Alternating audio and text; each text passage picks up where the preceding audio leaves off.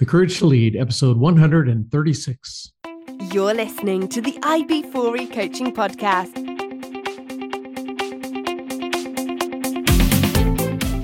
Brought to you by IB4E Coaching, business coaching for executives, entrepreneurs, and small business professionals. Learn more at ib4e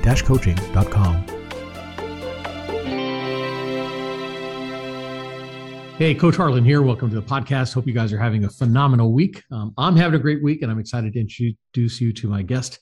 Uh, please help me welcome Frank Agin. Uh, Frank Agin is a founder and president of AmSpirit Business Connections, where he works to empower entrepreneurs, sales representatives, and professionals around the country to become more successful through networking.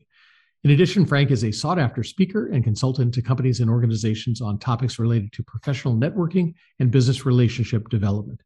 He's written numerous articles on professional networking and is the author of several books, including Foundational Networking, Building Know, Like, and Trust to Create a Lifetime of Extraordinary Success, The Champion, Finding the Most Valuable Person in Your Network, and Chase Greatness Life Lessons Revealed Through Sports.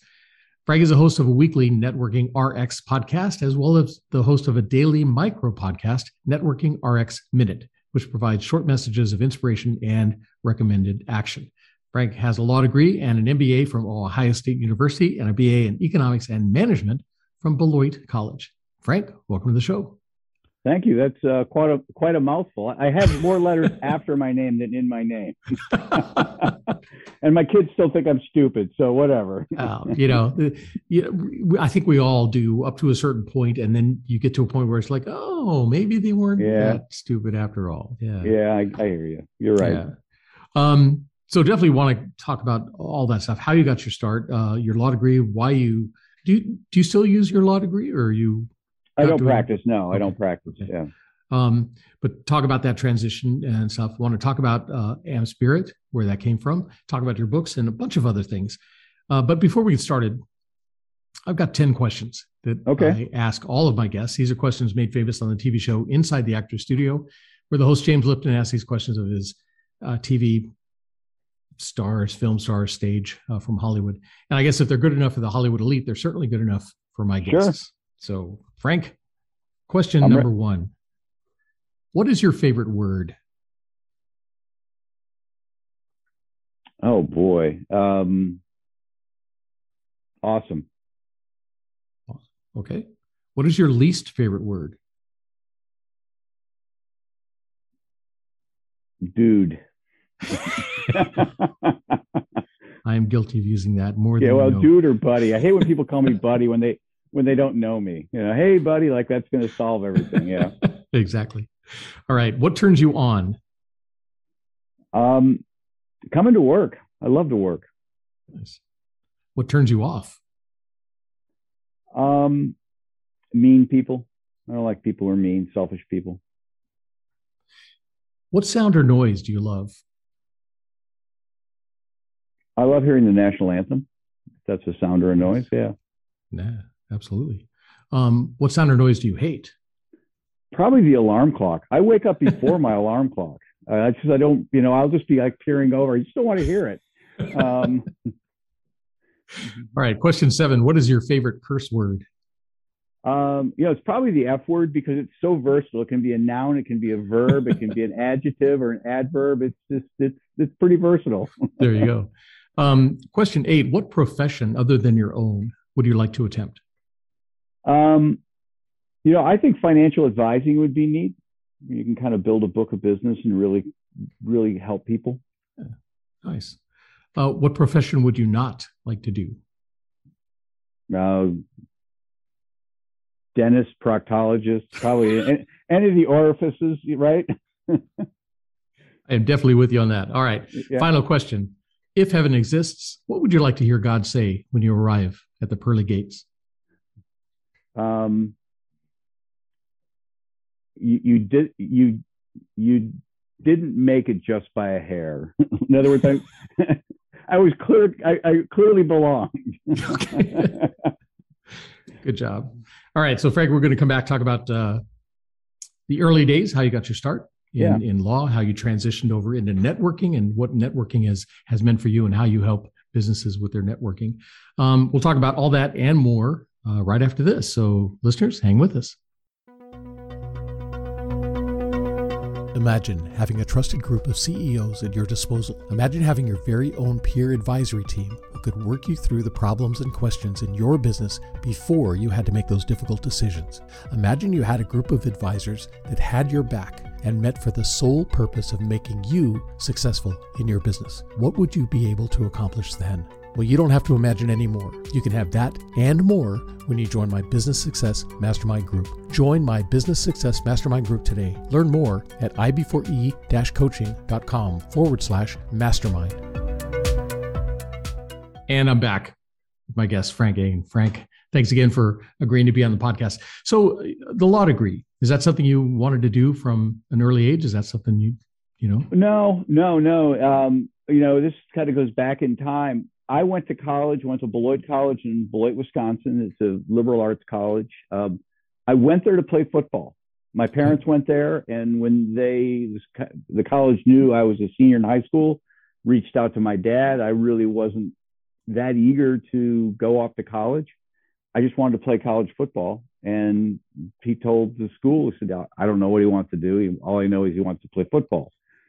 So a couple nights later, the coach called me and basically said, I'm five foot 10, 180 pounds. I'm not going anywhere, right? But I'm delusional as a kid.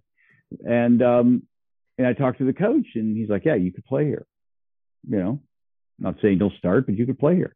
Okay, I'm coming. And he says, well, when do you want to visit? I'm like, well, I don't need to visit. I'm coming. I never visited. I just went to college to go play nice. football and ended up doing really well because I didn't want to get kicked off the football team.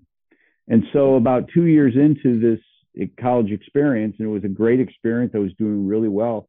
They sat me down. My advisor sat me down. What are you going to do with your life? And I said, well, I'm probably going to go back to my hometown and open a video store. VCRs were just coming out. so, I mean, I know it sounds crazy now. Like, yeah, yeah it was, oh, you know, it would be the awesome job because you could watch movies for a living, right? You'd sit there and watch movies. Um, and um, obviously the caricature of who the guy who owns a video store is not very flattering at this point.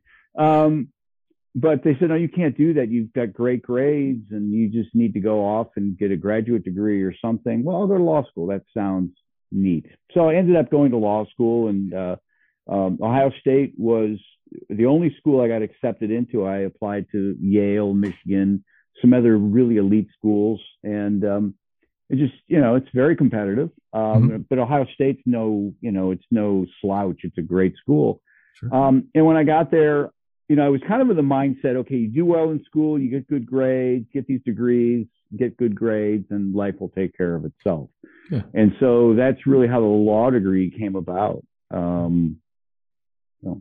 what area of law um, you know I, I well i focused a lot on taxation um, there's an MBA, a joint MBA program. So I got into this joint program.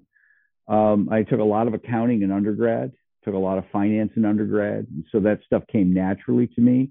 And tax is kind of a, you know, a, a close cousin to those two, just understanding how things work. And so I got into taxation and that led me to my first job with a public accounting firm, one of the big six at the time. It's Big Four now. Uh, uh, was Coopers and Lybrand, and now it's Price uh, uh, Price Waterhouse Price Coopers. Waterhouse Coopers, yeah, yeah, very cool. And so, and then you stayed in Ohio, right? I did, yeah. I came here. You know, it's funny because I, I applied to Ohio State because I knew a girl who was going to Ohio State.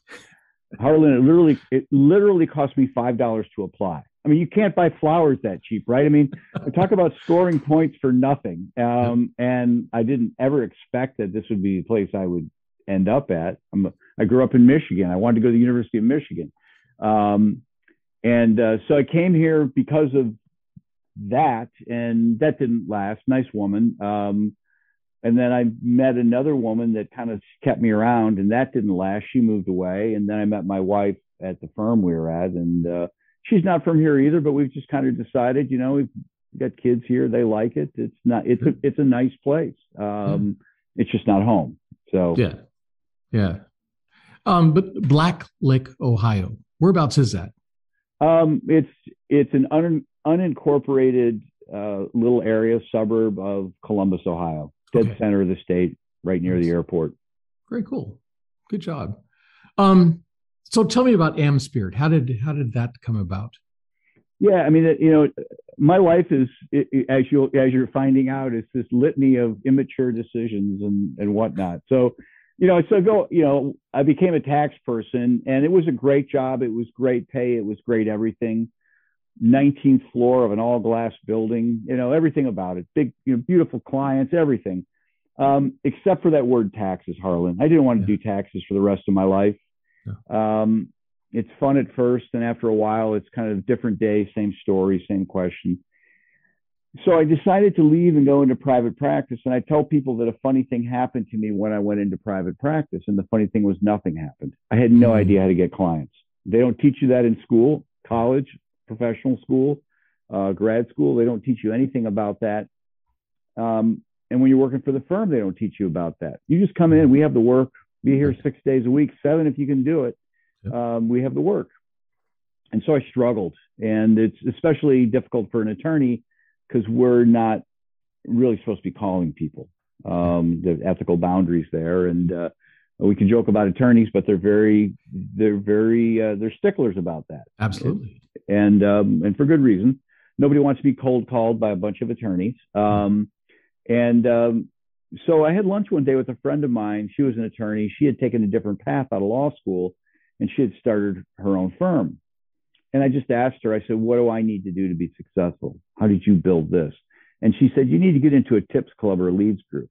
And so people who are familiar with BNI Mm-hmm. Um, you know, something she was alluding to something like that. Of course, at that point, I didn't know what she was talking about. Well, BNI wasn't in town. There was another organization. it was based out of Pittsburgh, and it was called Network Professionals (NPI). and um, I got invited to a meeting, and it was really kind of like, oh, I got to do something um, because I have no idea what I'm doing otherwise. And so, but when I showed up, it made total sense to me that I could I could I could change my whole world. I could lift my whole world up by helping other people. Yeah. And so I just really decided I was going to double down on this experience and became that chapter's first president, got on the national advisory board, and then at one point had an opportunity to be uh, the organization's first franchisee. And then in the early 2000s, there was another opportunity essentially to buy out what I had built. It, I had started with really a nothing territory mm-hmm. and grew it into the largest territory that was bigger than half the organization. Wow. So the woman who had founded it, she was really, you know, she was looking to exit. She was much older um, and uh, looking to exit. And we just came to terms. And at that point, I changed the name Network Professionals to AmSpirit Business Connections for a couple reasons. One, um, there were still network professionals groups out there, and I didn't want any confusion. But the problem with the name Network Professionals, it's kind of like International Business Machine. It's so generic that we couldn't trademark it. Right. So literally, people could compete with me using that name, and I wanted something.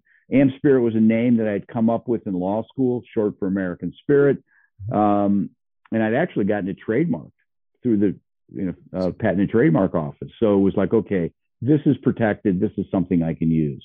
Yeah. So that's where it came from and how it all came to be. Very cool. And then how many chapters do you have now? You know, um, it's it, it's over a hundred now. I joke I'm always the last to know um, because you know I have an assistant and she w- interfaces with the franchisees and um, you know things are happening and I'll just you know she'll put a certificate. I sign all the certificates.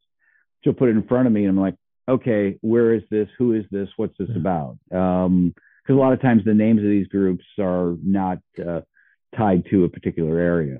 Yeah, very cool. And so networking became a big part of your business. Now you focus almost everything on networking. Yeah. Yeah. Yeah. It, you know, when I decided to buy this and, and rebrand it, I stopped the practice of law. Um, and it was a step back. It was, it was scary. Sure. Um, but I decided to really become a student of networking. You know, I originally bought it just kind of as an, an investment, Harlan, but then people were looking to me for help, and I wanted to be able to help people. so I really started to dig into why networking works and why it doesn't work, why people get referrals and why people don't get referrals, and there are definite reasons for that. Um, and then I could I could, lack of a better term, coach people. Yeah. You know, stop using all the jargon. You you sound smart. Everybody thinks you're really smart, but nobody has any idea as to how they can refer you business. Do you want to be smart and poor, or do you want to, you know, communicate with people and get and get referrals? Well, most people are going to say, "Well, I, you know, I'd rather look a little dumber and get business." Um, yeah, absolutely. So that's just, yeah, that's just part of, you know, just one of the many aspects of helping people. Yeah, it reminds me of that story of uh, Einstein's sister, I think it was, or his wife, maybe. Uh, somebody asked, one of the reporters asked, Do you understand all the stuff your husband talks about? And she goes, I understand the words. Mm. I don't understand the sentences. ah. so, so networking really helped with your business, grow your business, and stuff like that. What yeah. What is it that most people get wrong about networking? Uh, well, I think what people people look at networking as this transactional sort of thing. They'll go to a networking event. Um, well, here, here's a great example. I ran into a coach type at a networking event. Your your uh, your audience will will appreciate this. And I just said, you know, how can I help you? You know, I'm always looking to try and help people. Who can I connect you with? He said, I would like to be referred to somebody who's, you know, in in a department in a corporation that has about twenty five thousand dollars to spend on leadership development for their staff. You know, I'm like, okay, you know, that's it's a good message. It's very specific, but what this person is asking for is they're asking for what I call a six inch putt you know, that tap in putt that nobody ever misses. Yeah. Um, and and he probably I didn't have anything for him. He probably left that event and said, "Well, this networking thing is it doesn't work." And what I tell people is, "Well, it does work, but you need to take a step back, and it's not about six inch putts. It's about your tee shot and all the shots along the way to get yourself to that point where you get a six inch putt." Yeah. Um, and so the biggest mistake I see is is that people they think it's a quick fix. I have to make quota by the end of the week. By the end of the month, I've got to make quota. You know, I'm gonna I'm going to an event. That'll do yeah. it. It's it's really relationships, and it's it's it's not a microwave. It's a crock pot. Yeah. Well, it's investing in your business, and investments yeah. are are long term. They're not yeah. short, quick hits, right? Yeah. Um, and I think messaging is a big thing too that I've seen in some of the networking groups. We had one guy uh, come into our group. He was a, a chiropractor, and so we said, Who is a great referral for you? And he goes, Anybody with a spine. Yeah. It's like, okay, that's not really helpful. No. A year or so later, we had another guy come in, also a, a chiropractor.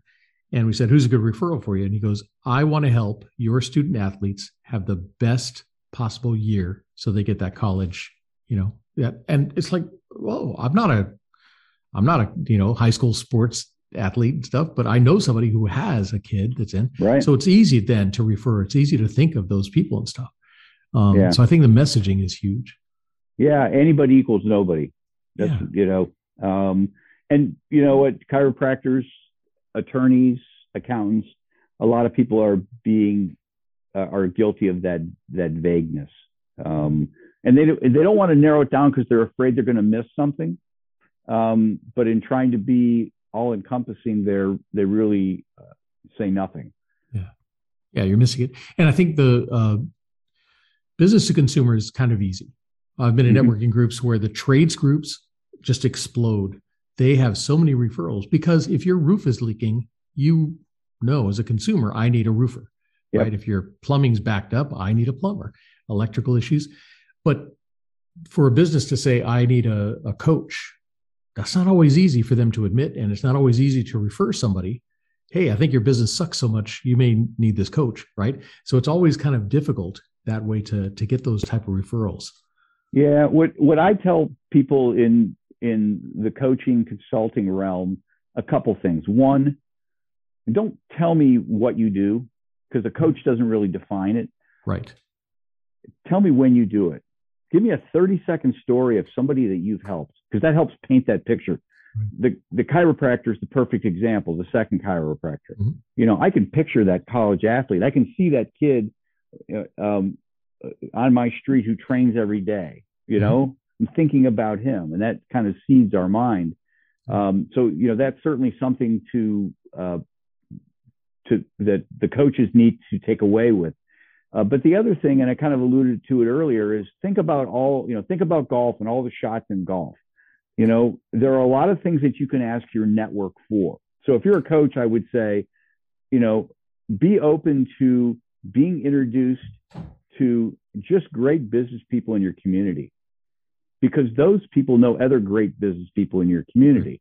Mm-hmm. Even they may not need you or understand what you're about, but they get an opportunity to be exposed to you. Be open to be referred into opportunities where you can be the mm-hmm. thought leader. Go into the chamber and do a, you know, do a whole program on goal setting. You're not mm-hmm. pitching yourself. You're just helping everybody, just giving away what you have. Be open to asking for things that are uh, what I call unique opportunities. You know, hey, this, you know, the school has got a, uh, um, they're they're doing a business fair. Um, what, what's the junior achievement? Mm-hmm. They've got junior achievement, and they need people to volunteer. Well, that's a unique opportunity. You know, sure. hey, you know, mom, dad, I was there, and, and Coach Harlan was there. He's a, you know, he's the he's the guy we always see here or there, and I, you know, he knows so much about business. Well, the dad or the mom who's in business is going to say, "Huh, I didn't realize that's what right. what Coach Harlan did. I just yeah. thought he was a coach." Uh, well, he is, but not yeah. a ball coach. Yeah. Um, you know, the other thing to keep in mind and to ask for along the way is ask for connections to what I'll call strategic partners. Mm-hmm. Who are the people that are running in the same circles you are, selling something totally different? Accountants, attorneys, financial advisors that have business clients. Those are good people to be introduced to.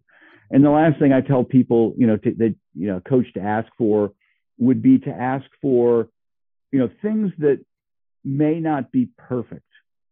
You know, here's a company out there, you know what, and they don't really have a budget for what you do because they really don't know how to define what it is mm-hmm. you do. But be willing to go in there and help them write the RFP, right? Yeah. um, you know, or go in there and say, this is really what you want to be asking for. I know I might not get it, but you certainly have a leg up if you're kind of uh, the person pulling all that stuff together. Yeah. Yeah. Networking. I, I know you talk a lot about it. it it's all about knowing, liking, and trusting people. And yep. you don't get that instantly. That is something that's built up over time. Once people do get to know you, like you, they trust you with things, they'll start thinking of you more often and, and getting it out there. And I've told people don't don't sell my coaching. Just introduce me to somebody. Hey, met a great right. guy come over and talk to him, and I'll let me take it from there. You know? Yeah. Yeah. It's like you said, it's a it's a long run sort of a thing. Yeah. Should be. So has a pandemic helped networking or hurt networking? You know, it depends who you ask. Um, you know, for me, I, I'm I'm going to go out on a limb here. You and I would not have met but for the pandemic, and I can piece back, um, you know, who introduced us and mm-hmm. who introduced me to that person, and so mm-hmm. on and so forth. Um, I'm willing to bet it probably stems back to a woman by the name of Casey Haston or uh, uh, Berta Medina or some, you know, yeah. there's, there's, there's a handful of people who have been very instrumental that I met in the early days of the lockdown um, who are like, yeah, let's figure out how we're going to help each other. Yeah. And um, so for me, it's been helpful. I know people all over the world. I never nice. thought, you know, I never, you know, yeah, I've always had to worry about Pacific time and Eastern time yeah. You know, I never worried about, I never thought I would worry about Mumbai time or, you know, Thailand, right? Bangkok time, right. you know, right. how that interplays. in fact, I'm doing an interview in Estonia next month. Nice. Um, and I had to ask, do you guys observe daylight savings time? Because that would change everything, right? It could be Absolutely. an hour later, an hour early. Yep. um, and so we had to figure that out. And um, you know, so it's, you know, for me, it's been very helpful. It's just, it, I've met a lot of great people and it's really opened doors that I didn't know existed before. Sure.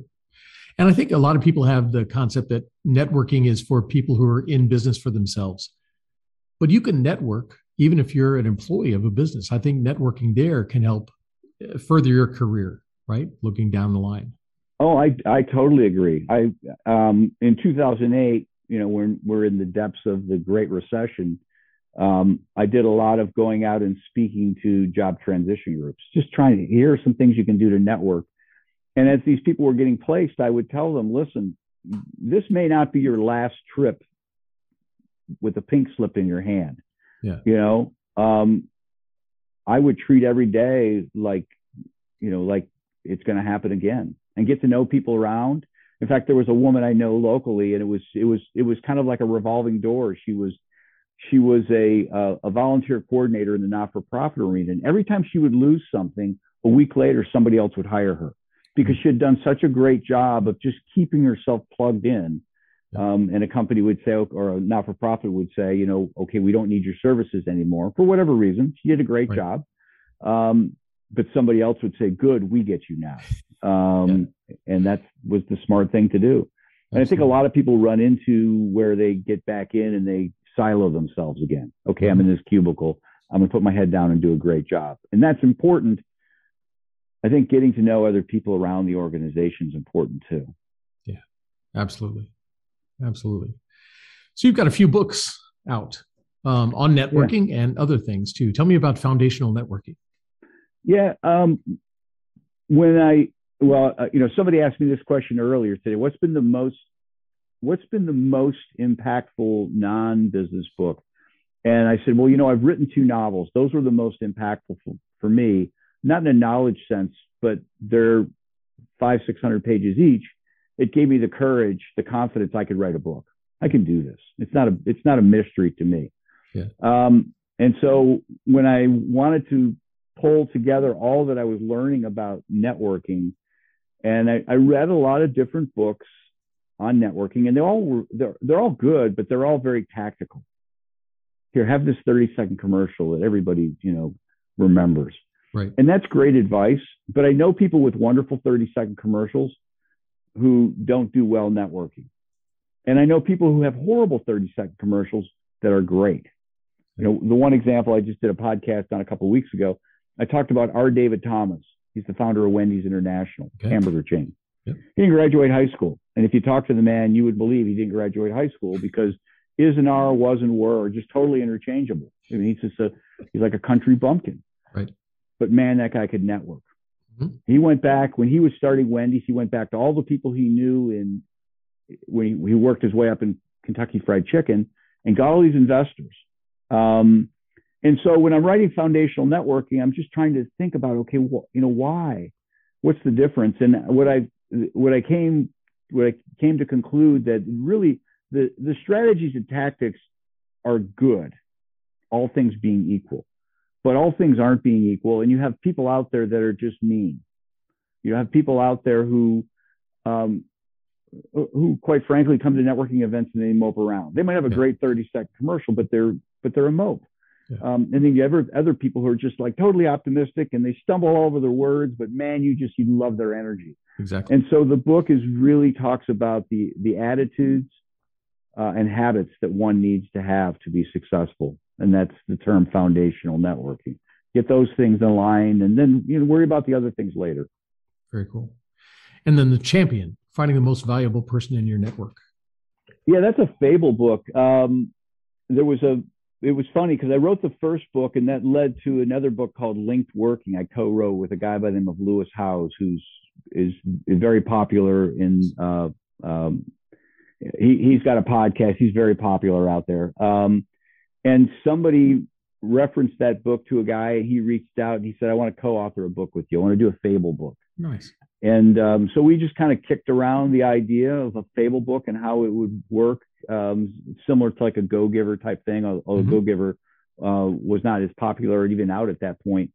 Um, but it's just a story of of a person who comes at networking. He he's that person that bad networker right? Okay. He's shoving his card in people's, and he learns through, he he learns through happenstance how to do it right. Nice. You know, he loses his voice, so he goes to a networking event. He can't talk, which is probably the best thing that could happen to him, right? Um, and there's just a series of little things like that, and he realized he had this epiphany. I'm like, oh my gosh, um, you know, all the things I was doing before, which I haven't had an opportunity to do, really were hurting me. Um, and so that's it's a short 45 minute read. Nice. Very cool. And how many other how many books total do you have? Um, I have 10 total. Two are not listed out there. I wrote them mainly for the franchise industry. And uh, when I talk to franchise brokers, I'll hand them out. Um, but yeah, so 10. Yeah, very cool. Good job. Busy man. So uh, the podcast is about courage. Um, where do people find the courage to step away from the nine to five to create their own success? Um, where did you find the courage to? I mean, you put a lot into your degree. Yeah. And then where did you find the courage to say, I'm going to set that aside and I'm going to go this direction? Where'd that come from? Well, I think I've always been entrepreneurial. I know I have. When I was a kid, I um, I sold night crawlers. We Okay. lived up in northern Yeah. Michigan on the highway and put a sign out. And my parents would take me to the golf course at night after it would rain and to pick night. They come out thousands. Yeah. And my parents and brother and sister were much better at grabbing them than I was. So I had free labor, like slave labor, right? Um, but I was always entrepreneurial. Even when I was working at public accounting, I was very fascinated how people made money and how it all worked. And I knew, I knew I wanted to kind of do my own thing. And I think there's a lot of people out there in business who probably are the same way. But I stumbled across a postcard or a card in a flight magazine that said, um, if I, I, oh gosh, I have it here somewhere. Um, you can't discover new oceans unless you have the courage to lose the sight of shore. Right. And I bought a copy of it and I just set it on my desk and just looked at that every day. And it's like, you know what? This is so scary. Having a paycheck every week Mhm. is easy. It's miserable. There's a lot of there's a lot of crap that goes with it, but it's easy. And I just said I've just got to push away and just trust that I'm going to be able to make this work. And um, it's you know it's not easy, but I, I made it work. Yeah. Very cool. Um, and how many people do you have working for you in your organization right now? Well, I, I have an assistant. Um, much of the rest of it is kind of um, farmed out. I mean, there's a guy who does a lot of work for me on the website, but he's got his own business and, Mhm. you know, obviously payroll. And I've got an accounting firm and it, it little bits and pieces there. Over the years, I, I, I've I've really tried to make technology to harness technology. I used to have an assistant that worked full time. Okay. Now I've got somebody that's part time because everything's just everything's automated. Yeah. Um, and it's a service based business. But I do have I do have uh, franchisees and and and they have sub directors as well. At last count, I think there was 26, 27 of them. Nice. Um, and uh, so a lot of it's really kind of coaching them and empowering them. Sure. And then uh, when you had your law practice, do you have people working for you? I did. I had an, uh, I had an assistant at one point. She said, "Hey, we're not doing law anymore. We're doing this." Uh, well, what? Yeah. Um, no, I mean it was it, it, they didn't it wasn't that abrupt, but um, she kind of knew it was coming. But yeah, I did. Um, it was a solo practice, and I probably, if I would have stuck with it, would have aligned with a firm because what you start to realize when you're practicing law, I was a, I was a business attorney, um, and I could do estate planning, and I could do real estate stuff and, and, and things like that. But if my client were to get into a legal dispute and there would be litigation, I really wasn't a litigator. So it'd end up losing clients or a great deal of income Mhm. because somebody would take that on. And it would have been in my best interest to align with a firm where I could say, okay, Chip's down the hall, he's going to handle the litigation thing. When you're done with him, because he doesn't know anything about business, you're going to come Yeah. back to me. Okay. Yeah. Um, but uh, I, I liked practicing law. Um, but when this opportunity came along, I just, I told my wife, I said, you know, if I practice law, I know what the future holds. There's thousands of attorneys that live this life every day and they will see it all the way through. And I know what it's going to be. Hmm. And it's not a bad life, but I know what it's going to be. And this other path, this networking path, I don't know where it's headed. Yeah. And that really excites me. That I can build something, I can build a brand. I mean, I literally came up with the name AmSpirit on the back of a napkin or, you know, on the back of a uh, you know, and it's I don't know what it's worth, but it's it's not worth a napkin. it's worth yeah. more than a than a napkin. Um, so, you know, to me, it's been fun and very cool. So, if I was to bump into any of these folks that have worked for you in the past, or or uh, in the franchises that you have, so if I was to bump into any of those folks and ask them what type of leader you are, what do you think they'd tell me? What kind of leader are you? Um, boy, it depends on the day. I have my moments, right? I mean, I think we all do. Um, I am. I tell people I'm a work in progress. Uh, um, I, you know, this is what I like to say. I'm not kind. I'm not generous. Um, I'm well. I'll throw. I'm not not racist. I'm not anything. I just try to be right. I try to be kind. I try to be open minded. I, I, you know, I try to be a good person all the way around. And and that's not always easy. Yeah. It's not always easy because people have different perceptions.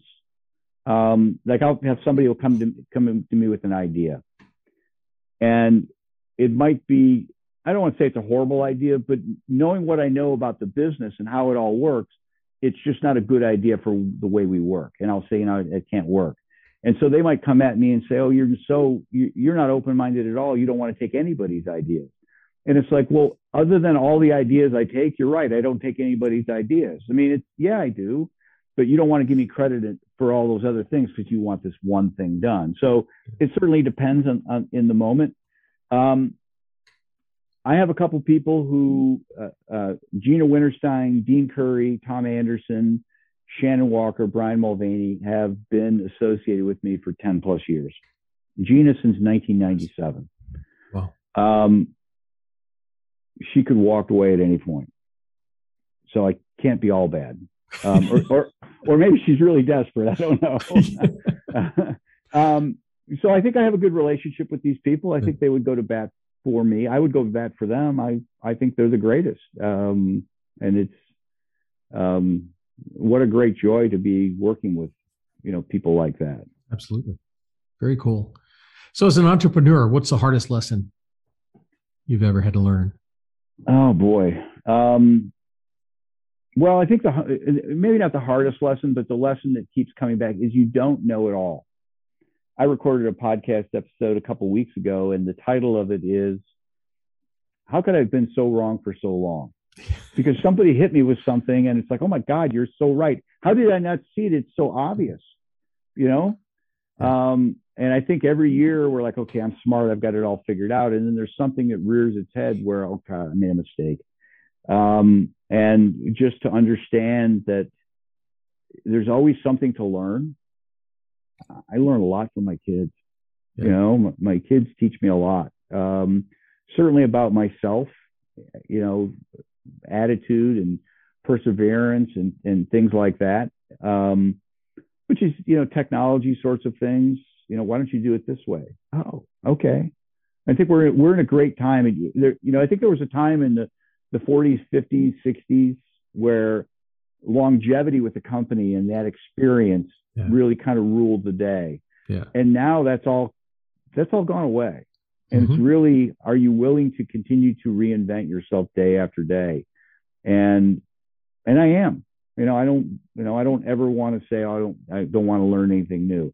I don't want to start doing TikTok videos, and I, no. you know, um, maybe I should. I don't know, um, but um, but I'm open to learning things yeah. Eh, because the the world is changing so fast. Absolutely, and that's one of the types of courage we talk about is intellectual courage, having the courage yeah. to set aside your long held beliefs, you know, and the knowledge you have to make room for brand new knowledge. You know, yeah, because you're right, everything is always changing. Is there a type of courage you think is most important for leaders? Um, well, I mean, I think I think there's got to be a selfless courage there. I mean, you have to make some decisions that just don't work in your favor. Yeah. And that's that's not always an easy thing to do. Um, and I think I think many of us were faced with that heading into the pandemic. I mean, I told my assistant, I said, you know what, I don't know what's going to happen, but you're you're going to be here. Um, I can go without. We're fine. You know, we're not rich, we're not poor, but you know, the place is paid for. You know, we we might have to make some changes, cut that, but you plan on being here every day or plan on working just like you've normally been working. And, you know, I, I didn't know. I didn't mm-hmm. know what was going to be coming down the pike. Um, and it all worked out. I mean, obviously Congress came through and um, there were a lot of great things that came about because of the pandemic. Um, but I didn't know that in the moment. Yeah. Yeah. Um, what type of courage do you think comes most easily for you? Um, most easily for me. Uh, well, just being optimistic about things. Okay. You know, if that's a, if, if, if we want to call that a courage, um, looking at the bright side of things. Um, you know, things go. You know, you're in business. Things go bad every day. Sure. You, you know, you get fired every day in one form, form mm-hmm. or another, and you know, just being able to dust yourself off and just kind of forget it. Um, there's a there's a show on Apple TV, um, Ted Lasso, about the soccer coach, and okay. he tells the team you gotta you gotta have a a mentality of a goldfish. Yeah. And he goes on to explain goldfish has got a 10 second memory. Just forget yeah. it. And you really have to do that. Um, and I think that just comes with, you know, over time realizing that no one thing is going to take me down and no one thing is going to make me either. Um, you just have to keep plugging away. Absolutely. Very cool. Um, so I read in your bio too that uh, you do a lot of community um, things, community involvement. Tell me about the charitable roundtable. Yeah, um, you know, through the years, I've been very involved in the community here. I was on the pool board, I was on a soccer board, I was on uh, my kids went to a Catholic school. I was on their athletic board for 10 years, um, and I enjoyed serving. And as they were moving out, I just felt it was good for me to move along as well and create an opportunity for somebody else. And I didn't really know what it what what it is that I wanted to do, but I got to thinking about my strength, and my strength is bringing people together and helping people connect the dots. So what I did is I invited a series of not-for-profits into a meeting. This was back in January of 2015. And I just said, I, I know what your number one issue is, your perceived number one issue. It's money. And you're not really going to want to be talking about who your biggest funders are and things like that. But let's have a conversation about all the other problems you deal with under the premise that every problem you have, somebody else around the table here has solved it. And so people were freely sharing, you know, recruiting volunteers, onboarding volunteers, um, technology issues. It just kind of went on and on. And sure enough, everybody said, you ought to do this, you ought to do that. Um, and so I said, you don't want to continue to do this. And so, yeah, so uh, second Friday of every month, we have what I, this gathering of the charitable roundtable, and it was in person in Columbus until mm-hmm. March of 2020. March 10th, I think it was, was the last one. Mm-hmm. Sparsely attended. You know, everyone's kind of getting sure. crazed about this COVID thing. um, and then it went to Zoom, and I was, I was quietly devastated, I guess, or just uh, depressed. Yeah. But, you know, I had a lot of work into it, four or five years, and I realized that it was actually a good thing because for hmm. years people were reaching out to me in other parts of the country saying, "We hear about this charitable roundtable. What can you tell us?" And I would go through the whole thing, and and Harlan, I would say, "You should do it in your community," yeah. knowing that it would probably never happen. Now, when I get those calls, it's like you can come on in. We do a Zoom call, and uh, um, you know, had a woman in from the Yukon uh, the, one, the woman I was telling you about earlier, who's yeah. you know does the house sitting, and she does a lot of work with uh, um, native people up in the Yukon um, as part of doing her charitable work. We had people come in from the UK, uh, routinely from Florida, uh, Oregon, California, you know the coast, and all over the middle part of the country. And there's a there's a big concentration in Columbus. This is just where it kind of started. Yeah but it's a great conversation every month where people are just sharing insights and um, and people say well when are you going to start in-person meetings again i'm like well i'm not it's it, it's going to be this is what it is. Sure. Um, this is this is what it's become. So you know it's one of those silver linings to the covid uh, the covid crisis. Absolutely. Yeah sometimes you have to look for them but they're there right? Yeah. The silver yeah. linings. Um so what's next for you? What's on the horizon? Um, well, I'm just going to keep building this, um, building AmSpirit Business Connections, continue to build uh, the charitable roundtable. I also have a, a, monthly call with coaches and consultants called the Networking Hub, which is I'm, I'm told I shouldn't say it's free because it cheapens it, but there's no cost to it. We just invite people in.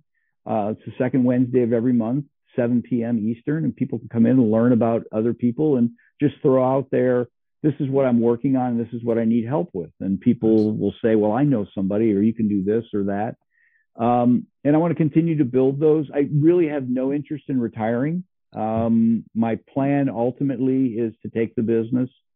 Uh, and I, I have a tax and a not for profit background, creating a not for profit and putting the business in the not for profit and just basically giving it to the franchisees and nice. saying, you know, just yeah. let the, let's let this thing carry. It would almost be employee owned, I guess, is a way of looking at sure. it. Um, but I'm, you know, I'm 15 years away from even thinking about what that looks like. Yeah. Very cool. And you've got your podcast. Yeah. Networking yeah. RX. And then yeah. tell me about the uh, the daily. Yeah, the daily is called the Networking RX Minute, um, and I have enough material right now to get me to 1,035 episodes. Wow. Uh, yeah. Um, I think I just recorded seven, uh, nine, seven, nine eighty today. Um, nice. So I have a lot of them written that I, there's a whole cadence, you know. Mm-hmm. Um, but yeah, it's just a, it, it's, it's a lot, it's a daily insight or an inspiration. And some of them are just nuts and bolts networking tips. Mm-hmm. A lot of it is I I'm a fan of saying the biggest the, the most important relationship we have is with ourselves. Mm-hmm. And we have to get ourselves right. And so a lot of it's just kind of optimistic sort of speak. Um, and then I, will talk, you know, I'll weave in there a little bit of history. You know, George Washington met Betsy Ross at church, um, and ba- mainly because Betsy Ross was excommunicated from her family when she married John Ross. She was a she was a Quaker, which they were pacifists. They weren't for right. the war. Right. And John Ross was. And when they married, you're out.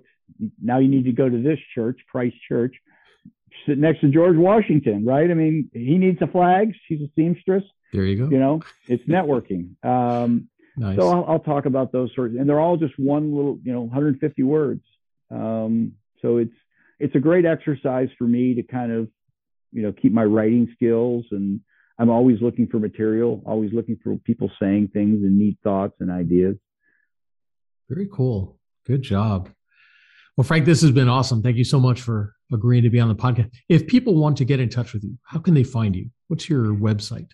Yeah, the, uh, I, um, I have a website, frankagin.com, um, and it leads to all things Frank Agin. So if somebody wants to see the books that are out there, they can find them, link through there. Uh, my LinkedIn profile, my Facebook, uh, Twitter, my certainly my email address and the phone number, um, information about the charitable roundtable, as well as um, AmSpirit Business Connections.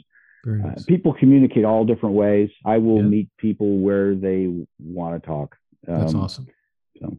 And what about the franchises? Is there information on there if people were interested in opening a franchise in their area?